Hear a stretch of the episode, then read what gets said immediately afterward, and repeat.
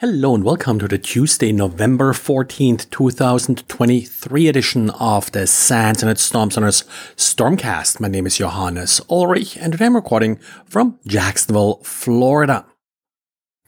Manuel today wrote a quick reminder that's, uh, well, also one of my favorite topics, uh, DNS uh, logs and how important they are to detect intrusions. In particular, uh, Manuel here is looking at the command control channels that often use sort of some uh, custom made up names that the attacker registered. Now, yes, you have some sophisticated attackers that try to mimic specific well known domain names and try to kind of fly under the radar that way. But uh, quite often attackers are using essentially sort of random strings of letters and numbers in order to use these names then as a domain name for their command and control channel. That, of course, is not that difficult to spot. What uh, Manuel here is doing is looking at uh, the frequency distribution of letters, which uh, prioritizes these random uh, host names because they usually have few uh, duplicates. And with that, you know, is able in this case to spot pretty quickly and pretty easily uh, relevant uh, domain name.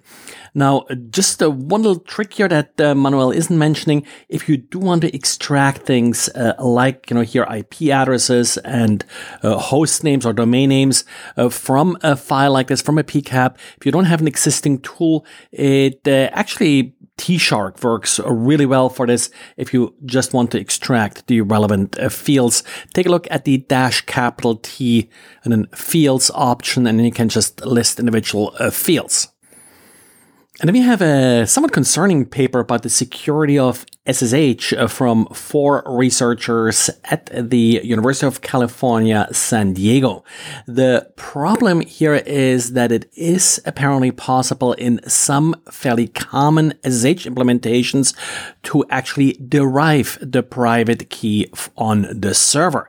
Having the private key on the server then would allow an attacker to launch a machine in the middle attack. Notice that it's the server private key, which typically does not allow you to log in to the server, but that key is used by the client to verify that it actually connects to the right server. That's sort of where the machine in the middle attack comes from.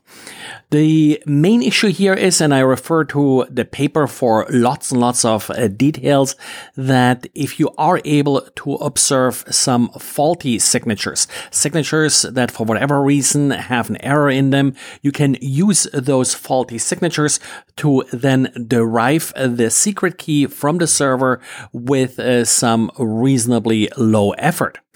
They collected a good number of uh, SSH connections from their university network and found many of them to be vulnerable and being able to derive the keys. Two manufacturers sort of stuck out, Zyxel and uh, Cisco. They were both contacted and uh, they should have fixes uh, deployed or actually have had fixes out there for uh, quite a while. Uh, but again, refer to the paper for all details. There's uh, lots of subtleties here uh, to it. Also, RSA is the particular algorithm being vulnerable here. If you're using an algorithm other than RSA, like elliptic curves or such, you should not be vulnerable to this particular issue. Now, the tricky thing, of course, is then what to do if you find yourself uh, to be vulnerable. Well, in that case, you probably want to change the server's secret keys. That, of course, requires also that uh, the clients will accept the new key. That's always sort of a little bit uh, one of those things where people tend to be sloppy when it comes uh, to SSH. And you're definitely not affected by this vulnerability if you click OK anyway whenever you see sort of a bad SSH signature.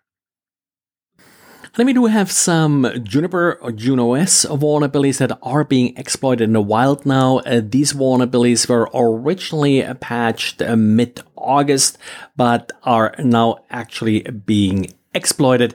And uh, this includes one vulnerability in particular uh, with a CVSS score of 9.8.